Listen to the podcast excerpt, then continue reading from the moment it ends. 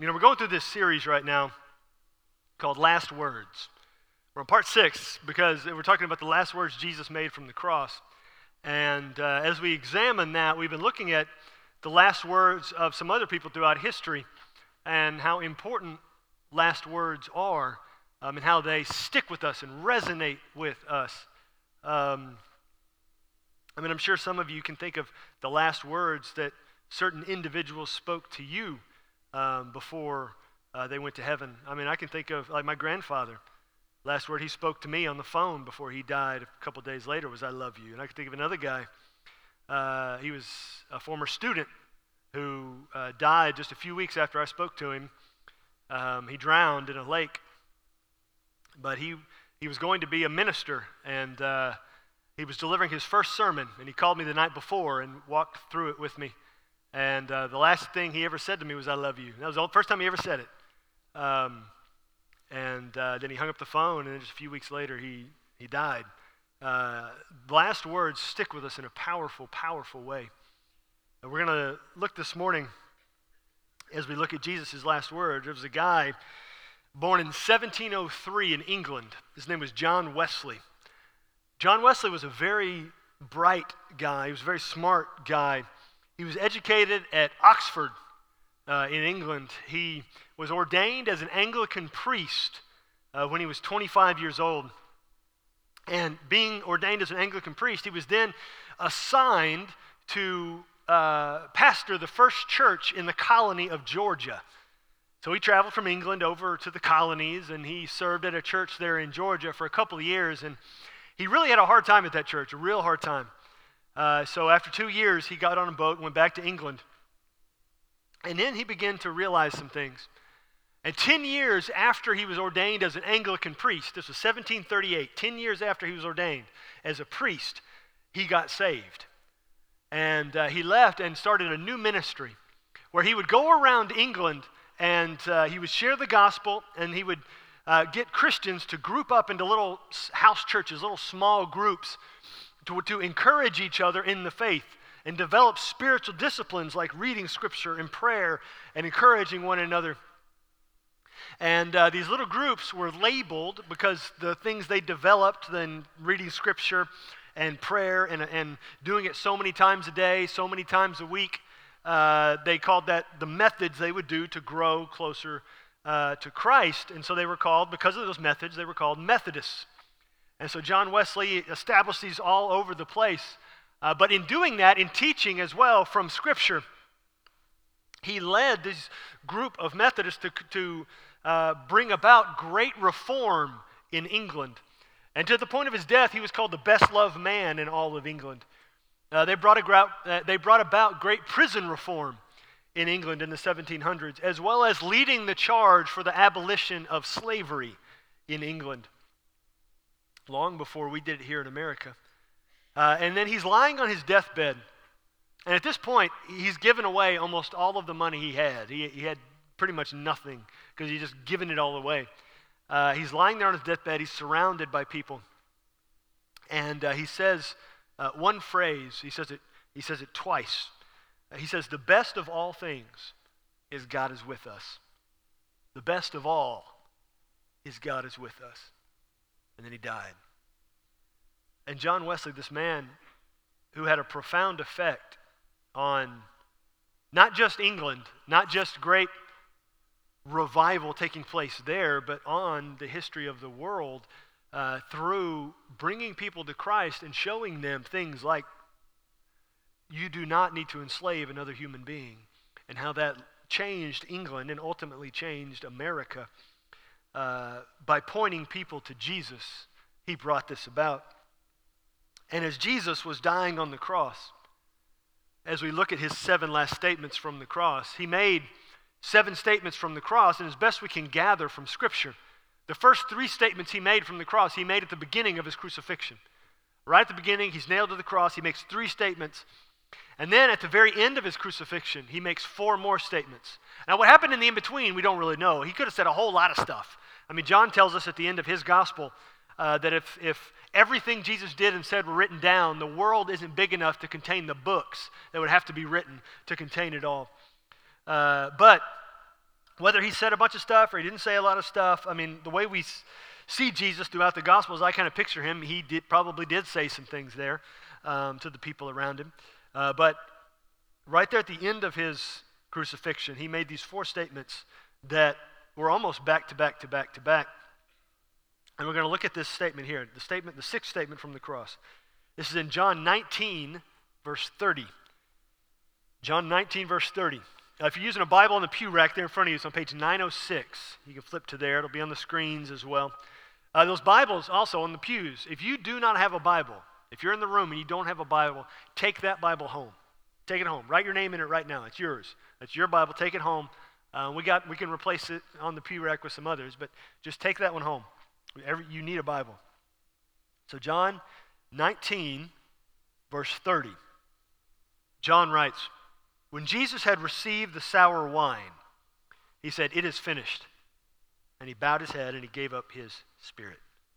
So it says, when Jesus gave, when he had received the sour wine, we looked last week, Jesus made the statement, I am thirsty. Uh, and they got, they had a bucket of sour wine there um, that the, the soldiers were using, and they took a sponge, shoved it in that bucket, popped it on a hyssop branch, and just held it up to Jesus' mouth. And then after that, some scholars believe Jesus needed the, the liquid in his mouth and throat to be able to say these next two statements he was going to say. This one here, and then the one we're going to look at next week. And he said, It is finished. It is finished. The work to make a salvation available to everyone had finished. Nothing else needed to be done. He was, he was dying. He was dying. It was his death that, that bought us salvation. And he says, It is finished. The work for salvation was done. So there's nothing else he needed to do to bring about salvation. But in the same regard, there's nothing else we need to do now for salvation. It's finished. The period's been put on that statement 2,000 years ago. You don't have to live a, you don't have to live perfectly now to buy your salvation. You can't. You can't. Jesus bought salvation for us with his death and his resurrection. So he says, It is finished. And if we look at this plan that God had, you know, he created humanity, he created a humanity perfect. Then humanity broke God's perfect plan when we sinned. Sin broke the world, sin broke history. And sin forever separated us from God. And so, in order to reestablish that relationship with God, God had to, to do something to pay for all of the sin. You see, that's the problem, is for every one time we sin, we deserve to die. And I don't know about you guys, but I sure sin a lot more than one time. I mean, more than one time just since I've been awake today. a lot more. But, and so God saw that problem and he needed to fix the problem, so he needed somebody's death that was worth more than just one. And every one of our death is just worth one. We, we can't die multiple times. I don't know if you knew that or not, but you can't. And so God sent Jesus. But in Jesus dying for our sins, that also illustrates how much greater God is than us. If his one death can pay for the sins of every single person in all of human history and still have some left over. I mean, imagine that for a second.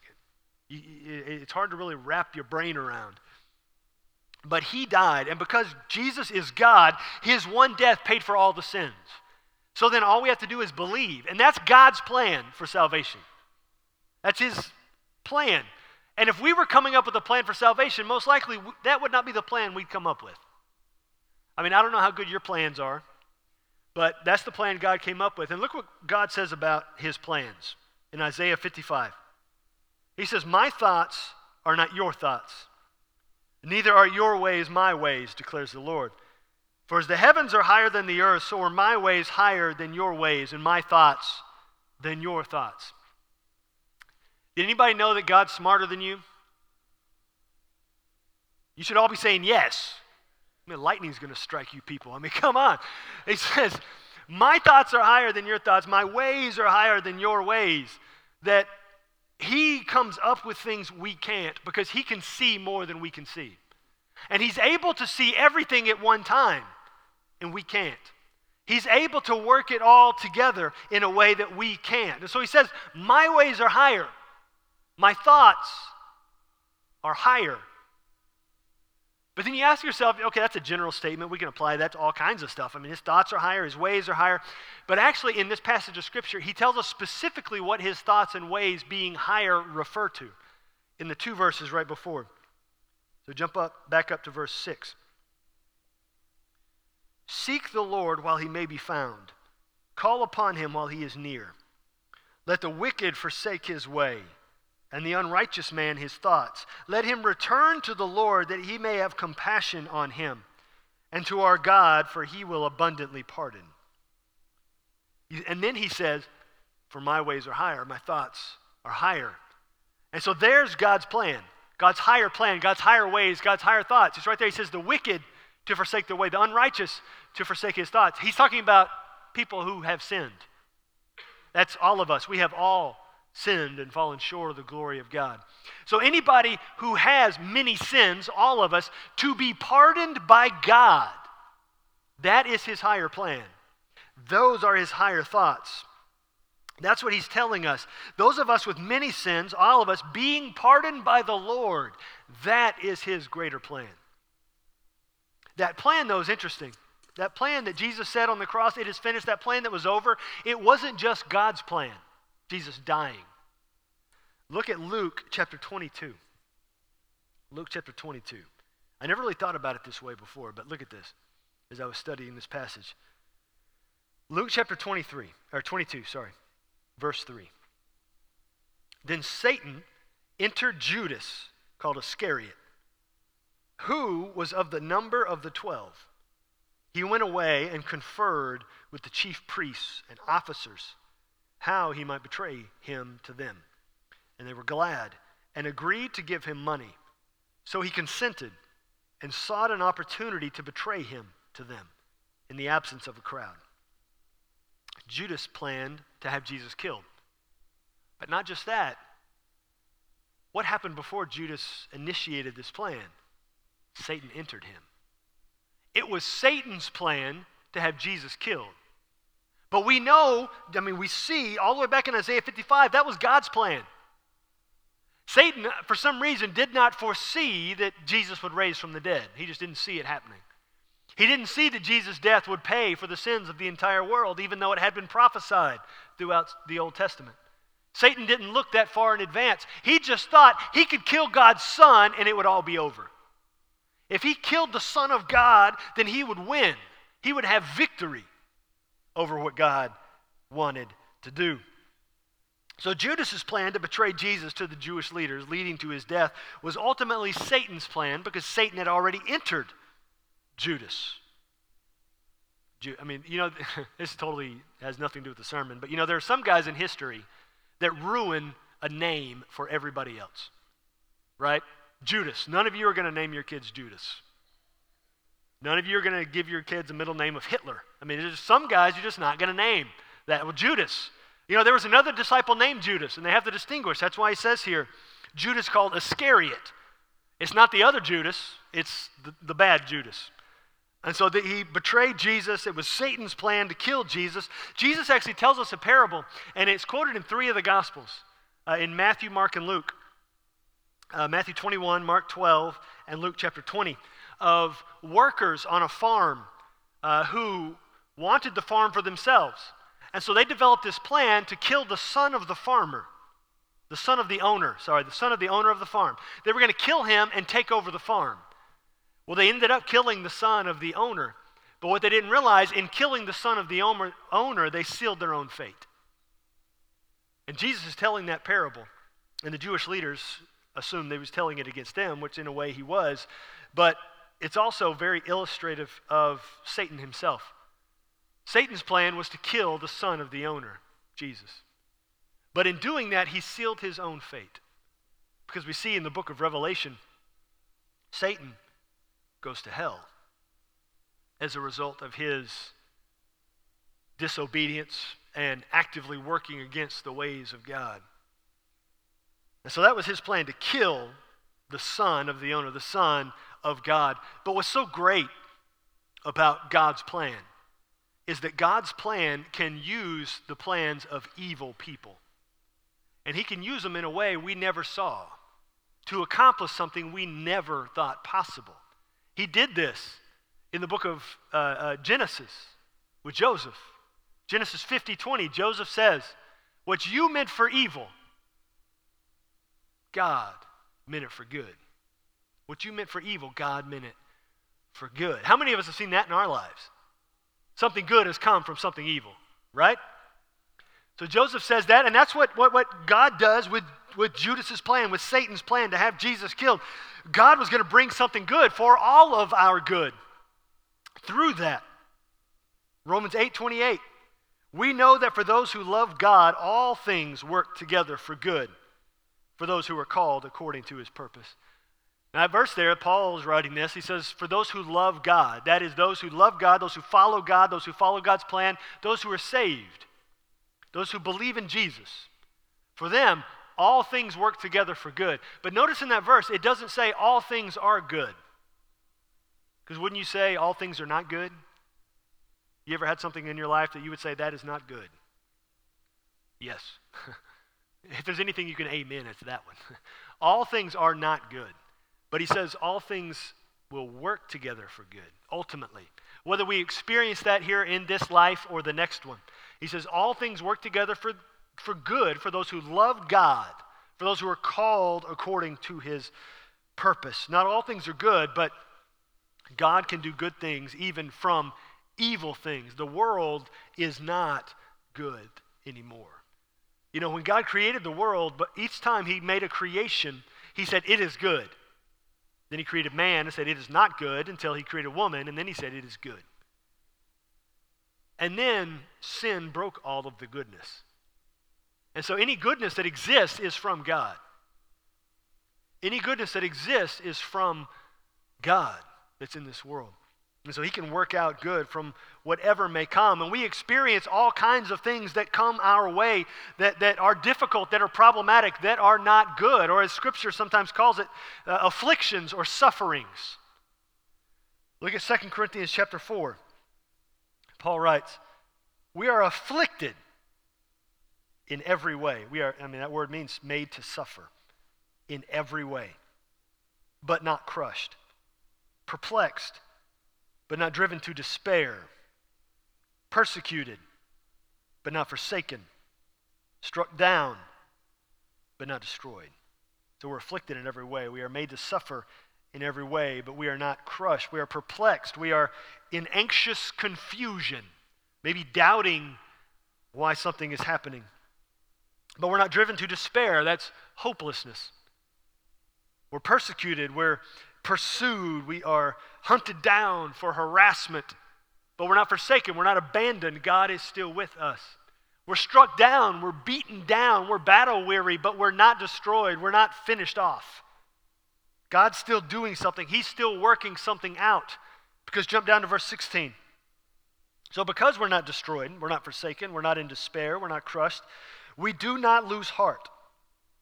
Though our outer self is wasting away, our inner self is being renewed day by day. You ever feel like your outer self is wasting away? Your physical body is, is just being bombarded and beaten down just from the from, from age or from the struggle of this life or from anxiety or from worries and you just feel like sometimes i, I don't know how much more i've, I've hit my limit. This is as, as, as high as my anxiety level goes. This is as high as my worry goes. I can't take any more pain. I can't take any more struggle. I can't take this anymore. Uh, god i just need your help here so our outer self is wasting away, but what Paul says there, he says our inner self is being renewed day by day. That's not an automatic process, that day by day inner self renewal. That comes from spending time with Jesus. That's what brings the renewal. That's what brings the change. That's what brings the strength for the day. So that even though the outer self is wasting away, the inner self can be renewed. The spiritual self can be renewed day by day if we spend time with Jesus and allow Him to do it. And Paul knows about the outer self wasting away. I mean, Paul had friends who had betrayed him, Paul had friends who had died. Paul himself had been beaten insanely with this massive whip that had nails and bits of bone and razor blades in it. He was beaten with that multiple times 39 lashes with it each time. Paul was stoned to death once, brought back to life, and went right back into the city of the people who stoned him. Talk about courage. So, Paul knows about the outer self hurting, he knows about the body being in pain. He was shipwrecked once, bitten by a deadly snake another time. Paul knew that statement. And so he doesn't say stuff just randomly. He speaks from his own experience. He speaks from the Lord working in him. He says, even though the outer self hurts and the outer self is wasting away, the inner self can be renewed every single day if we invest in it with Jesus. Look at verse 17. He says, This light momentary affliction is preparing for us an eternal weight of glory beyond all comparison. As we look not to the things that are seen, but to the things that are unseen. For the things that are seen are transient, that's temporary, they don't last. But the things that are unseen are eternal. It's almost comical that he calls it in verse 17 a light momentary affliction. I mean, having heard some of the stuff Paul went through in his life, he calls that stuff a light momentary affliction. When compared, he says there, to eternity, what we go through in this life compared to eternity is, is small. It's heavy and it hurts now, and it does. But think about if you have excruciating pain for 80 years, but then you live forever after the 80 years. Once you get to year 2035, are you going to remember much about the first 80? Probably not. Especially when you're walking around looking at Jesus every day. I mean, do you remember much from when you were two and three years old? We were watching a movie the other day, and uh, the guy in there made a comment about an, an, something he experienced when he was three years old, and I thought, I don't remember anything from when I was three years old. Like, maybe I skipped that year. Like, I don't remember anything from when I was three. Uh, I mean, just try to try to think about that in, in terms. Maybe think of it in percentages. If you, I mean, eternity is forever. So in three thousand years, or let's say, let's say you live to your eighty. In eight thousand years, you're going to remember something that was what 0.01 percent of your life at that point. It's, it's, it's having a different perspective, which I don't know about you, is very difficult.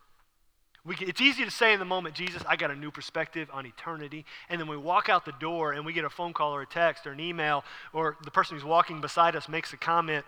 And, and everything we had just thought about with Jesus in this room with green everywhere changes. Our perspective goes out the door. And all of our focus in that moment is on that thing that was said, or that text, or that email that we get, or the weight that we had before we walked in the room about finances, or about stuff at court, or about stuff that's coming in the mail this week. It, it, it, it, gets placed back on us, and it's like we're hunched over again, walking back to our cars. And we miss the perspective. Paul walked around every day of his life not knowing if it was his last because everybody in the cities he wanted to go into wanted to kill him. Ultimately, that's what happened. He gets his head cut off by the government because he told too many people about Jesus. That's a hard way to walk around anticipating your death every single day, especially being a literal thing when the government puts a hit out on you. But he's able to say this that the eternal weight of glory is beyond all comparison. He was looking at heaven in a different way and honestly, I mean, if I'll admit to you, I often don't see it from that perspective. Get caught up in the busyness, get caught up in what's before my eyes rather than what's eternal, as he says there. Things that are temporary versus things that are eternal. And, and, and we miss the joy we can have now. Because we have eternal life now. John 17, 3, eternal life is believing in Jesus. So you have that eternal life now. You don't have to wait till you die to get it. You don't have to wait till you step into heaven to get it. You can have it now. The, the, the, uh, uh, uh the eternal perspective, the eternal joy, the eternal victory, you can experience it now. but it's all in where your perspective is placed, all in what you, how you view your life. He, he speaks there of that hope for eternity. The spiritual hope of eternity delivers victory when all we feel is defeat. The spiritual hope of eternity delivers victory when all we feel is defeat. And there's some days, honestly, we feel nothing but defeat. Whether it's physical, whether it's emotional, whether it's an experience we've been through, it, it, it, just continues to weigh on us. It's overwhelming grief that is continually there, and it will be for the rest of our life here on earth. It's, it's, it's a wound that is constantly, uh, uh, you know, poking at us. Some days in more pain than others.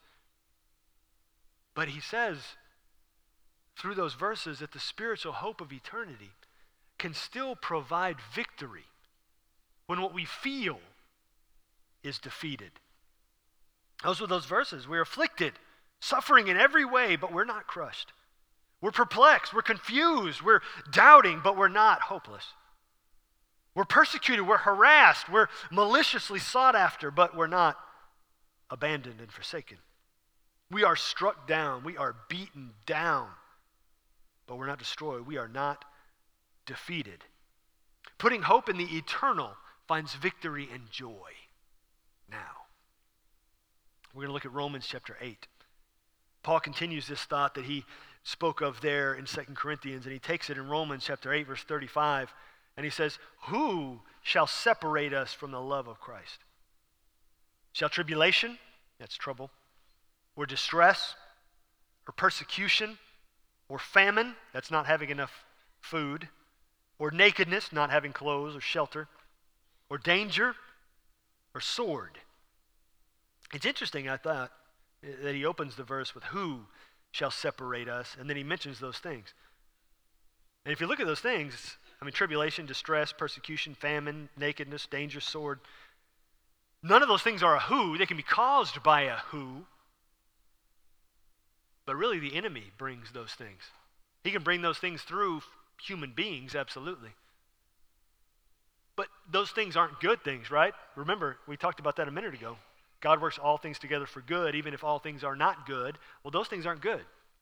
I mean, when God created the earth and created everything perfect back in the Garden of Eden, none of those things, well, nakedness, but not in the, that understanding of it, you know, not, not being able to uh, uh, uh care for your own needs. He said none of those things existed in that way. There wasn't persecution in the garden, there wasn't tribulation in the garden, or distress, or famine or danger or sword. There wasn't that because it wasn't sin. So God didn't design those things in that way. The enemy has taken it along with sin and, and created this trouble. But what Paul is saying in that verse is none of those things can, can separate us from God's love. None of those things can destroy us. None of those things can overtake us and overwhelm us and defeat us. Verse 36 As it is written, for your sake, we are being killed all the day long. We are regarded as sheep to be slaughtered. Sheep to be slaughtered. The idea behind that phrase, sheep to be slaughtered, is, is they, you know, they would sacrifice sheep in the temple. Uh, and so sh- when the sheep were born, um, certain sheep, um, they were assigned that purpose from the moment they were born. If they were born and they were a certain way, then, then that's what they were labeled from that point forward. This sheep is going to be slaughtered once it reaches a certain age. And so it carried that until it got to that point, until it got to that age. From the moment it was born, this sheep is going to be slaughtered. This sheep is going to be slaughtered. It's like it wore a label, slaughtered, slaughtering coming. You ever feel that way? Like you're you've been assigned the purpose of defeat. And everywhere you turn, somebody's out to get you. And so this is what in quoting this, this, this verse, I think it's Psalm 44 is where this is from. Uh, Paul is saying sometimes it feels that way as Christians. It's like, or just existing in the world, that we're being regarded as sheep to be slaughtered. But Paul says, even if that occurs, verse 37, no, in all these things, the tribulation, distress, persecution, famine, nakedness, danger, sword, sheep to be slaughtered. In all these things, we are more than conquerors through him who loved us. That phrase, more than conquerors, literally means to be emphatically and overwhelmingly victorious. That means there's no question you're the winner. There's no question, you're the victor here. You, you overwhelmingly win. It's the idea of, of playing a baseball game. The first inning, you score no points. The other eight innings, your team scores 20 runs each inning. You get to the end of the game, who's going to be the overwhelming victor? Team that scored 160 points. You ever seen a baseball game that scored 160 points? Thankfully, they have run rules in some of these leagues, we never get to that point, or they would be there. But that would be a massive massively one sided game. And the way Paul is saying it, even when we're persecuted, even when we're suffering, even when we're afflicted, even when we're, we're, we're what does he say back in 2 Corinthians? Even when we're perplexed, even when we're persecuted, even when we're struck down here in Romans, even when we face tribulation, distress, persecution, famine, nakedness, danger, sword, sheep to be slaughtered, even in that moment, we're still the overwhelming victors. There's no question about it. The other side thinks they won. They didn't win. Satan thought he won when he killed Jesus. Absolutely not. Satan thought he won. And then Jesus comes busting out of the grave a couple days later, saying, Who do you think won? Don't be celebrating. It's not over till it's over. In all these things, he says, we are more than conquerors. And he's, he's, this is the book of Romans. He's writing this to Christians in Rome. Christians in Rome who some of them had already been kicked out of Rome and came back. Some of them would end up dying because they're in Rome, the seat of the Roman government, where Paul would end up going under lock and key. And he says to them, We're more than conquerors. Whatever they do to it, that doesn't matter. We're more than conquerors because the victory has already been won. It's over. It's over. We have won overwhelmingly, decidedly. Verse 38, he picks up steam here. For I am sure that neither death, nor life, nor angels, nor rulers, nor things present, nor things to come, nor powers, nor height, nor depth, nor anything else in all creation will be able to separate us from the love of God in Christ Jesus our Lord. So he says, even though all that stuff is coming at us, we can't be separated from God's love, so we're winners. If, if we have God's love, we have salvation, we have eternity, we have heaven, then, then there's nothing that the world can do to us to break us. Because we have eternity. We have security. We have salvation. None of that can destroy what God is bringing on. He says earlier in this chapter, same chapter, Romans 8, I consider that the sufferings of this present time are not worth comparing with the glory that will be revealed to us. He's saying the glory is so much greater of what we're about to experience that the struggle of now won't soon be remembered. Because, as is often said, if you don't know Jesus, this world, with all its suffering, with all its struggles, is as good as it's ever going to get. But for the Christian, this is as bad as it's ever going to get. It's only up from here. So it says the glory that will be revealed to us in heaven, in that experience, will be so great that the struggle here won't even be thought of there as we walk through the streets of gold, experiencing the fullness of God's presence and power. And so we have to understand something. A struggle that I know I have, and I know from talking to you guys, some of you have too. Sometimes, whether we like it or not, we perceive how victorious or how even successful, let's just say, a day is based upon what we feel or based upon the experience we have that day. An experience that we have in a given day or a given season can determine in our own minds whether or not that season was victorious, whether or not that season was successful. And Paul is trying to give us a different perspective here. That however you feel, however the, the experience of life is bombarding against you, you're still victorious. It may feel bad, you may feel, as he said there, you may feel defeated. Like you can't just you can't just shake it off.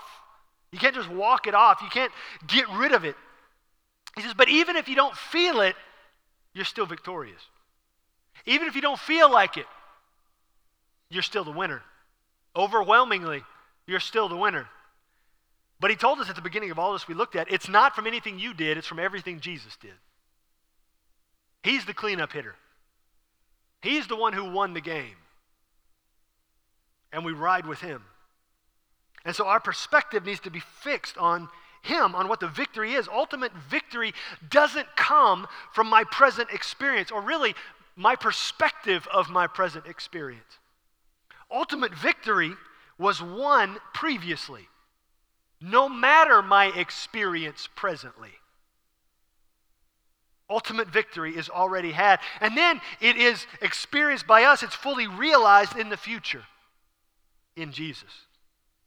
So my perspective shifts, it, it changes when I begin to interpret my experience, my life, from eternal victory, rather than interpreting my eternal victory based on how my experience is going. So I'm challenging you interpret your experiences from your victory rather than your victory from your experiences the victory you have, how victorious you are, and what you're experiencing in this life. Interpret the victory, the success, how, how good things are going based upon what Jesus did rather than what you did, or rather than what somebody did to you, or rather than what your health is or somebody else's health is, rather than what you experience in your bank account, rather than what you experience at your job, rather than what you experience walking around in this world, rather than experiencing what you saw on the news, rather than experiencing what you saw on Facebook or Instagram or TikTok or Twitter, rather than allowing those things to define your, your victory and, and how your day goes and how, what your experience is now, allow the victory he already won to interpret everything else. Have you ever seen somebody going through the worst thing in the world that this you know, humanity has to offer and still ex, uh, uh, give off joy? It's because that person is interpreting their experience through the lens of the victory already won. So we have to understand something. No matter what the enemy whispers to us, no matter what the world throws at us, no matter how degrading our bodies get or somebody else's gets, we are still victorious because of Jesus. His victory should be the lens through what we see everything else. Everything else has to be seen through that. Yes, I'm victorious. I didn't make this happen, but it happened. Or maybe we say, yeah, my decisions brought me to this point, but still, I'm victorious regardless of that. I'm forgiven regardless of that. Victory has already been won. It's overwhelming. He says there in the passage, I am a, I'm more than a conqueror. More than a conqueror. Through him who loved us, through Jesus, through what he has already done. And so the question for you is do you know that you're victorious? Do you know it? Do you really know it deep down in your soul, not just in your head, but have it, uh, uh seeped down into you? But then ask yourself the question do you often feel very victorious? Do you often feel very victorious as a result of what he's done? Sometimes we say, Yeah, I feel pretty successful, but we usually will say that or think that because of something we ourselves did. But that's not success. That's not victory. Victory comes from Jesus. He brings it. And so then, do you determine your victory depending on your experience? Or will you from now on begin to determine your experience based on your victory? That doesn't mean it's going to be easy. I guarantee you it's not. It's going to be hard. It's going to be hard as I'll get out. Because the moment you try to be working towards this perspective, perspective of keeping your eyes on Jesus in light of eternity, the enemy's going to come at you with all kinds of mess. He's going to whisper all kinds of stuff. He's going to bring somebody alongside you that's going to try to change the direction you're wanting to go in Jesus. And in that moment, you have to resolve, you have to make the decision are you going to follow Jesus or not? Even when it's hard even when the wind's blowing and the storm's raging, even when you don't know if you have tomorrow. Even if something that happened five, ten, one year ago is, is, is hanging over your head like a cloud and you can't get out from under it, are you still going to follow Jesus in that moment? In light of eternity, under His strength and not your own. Because only through His strength do we find victory. And so today, if there's anyone in the room who does not yet have that victory, do you want it today? Do you want to know Jesus today? Then all you have to do is believe. Believe that Jesus is God's Son. Believe that he, he died for all your sins to be forgiven. The plan that was finished, He has already done it for you. And He rose from the dead so you can live after you die. Will you believe that today? Don't put it off. Don't, don't start arguing with God and say, oh, I'll think about it later. I'll do it another time. I'll do it next week. I'll, I'll, I'll, I'll think about it after lunch this afternoon. I'll, I'll do it some other time, but I'm not going to do it right now. Don't put it off. Those thoughts of putting something off like that, something spiritually important like that, those thoughts of putting it off, those are not from Jesus. Those are from the enemy. If you're scared, that's not from Jesus either. For God did not give us a spirit of fear but of power, of love, and of self discipline or a sound mind. And so, if God didn't give us a spirit of fear, then that fear, that, that, that feeling of being afraid, has to come from somebody else. That comes from the enemy. And so, if you're afraid of doing something for Jesus, like in a moment, I'm going to pray. And if you made a decision for Jesus and you want to follow Jesus, then I'm going to invite you. That's why they call this section we're about to get into in the service the invitation, because I'm inviting you to come to Jesus. And you, you're afraid of walking down these green aisles and talking to me down here, what everybody in the room is going to think. Everybody in the room is going to be celebrating, so don't worry about that mess. Don't be afraid. That is from the enemy trying to keep you from doing what God put in your heart to do. Follow Jesus. Follow Jesus. As I quote often, Charles Stanley says, Obey the Lord and leave all the consequences to Him. What's going to happen is going to happen. So let's follow Jesus and let what happens happen. So, will you follow him today? Will you embrace that victory today? Will you walk in victory and joy today because of Jesus and how he already won it for you? Will you maybe accept that victory for the very first time today?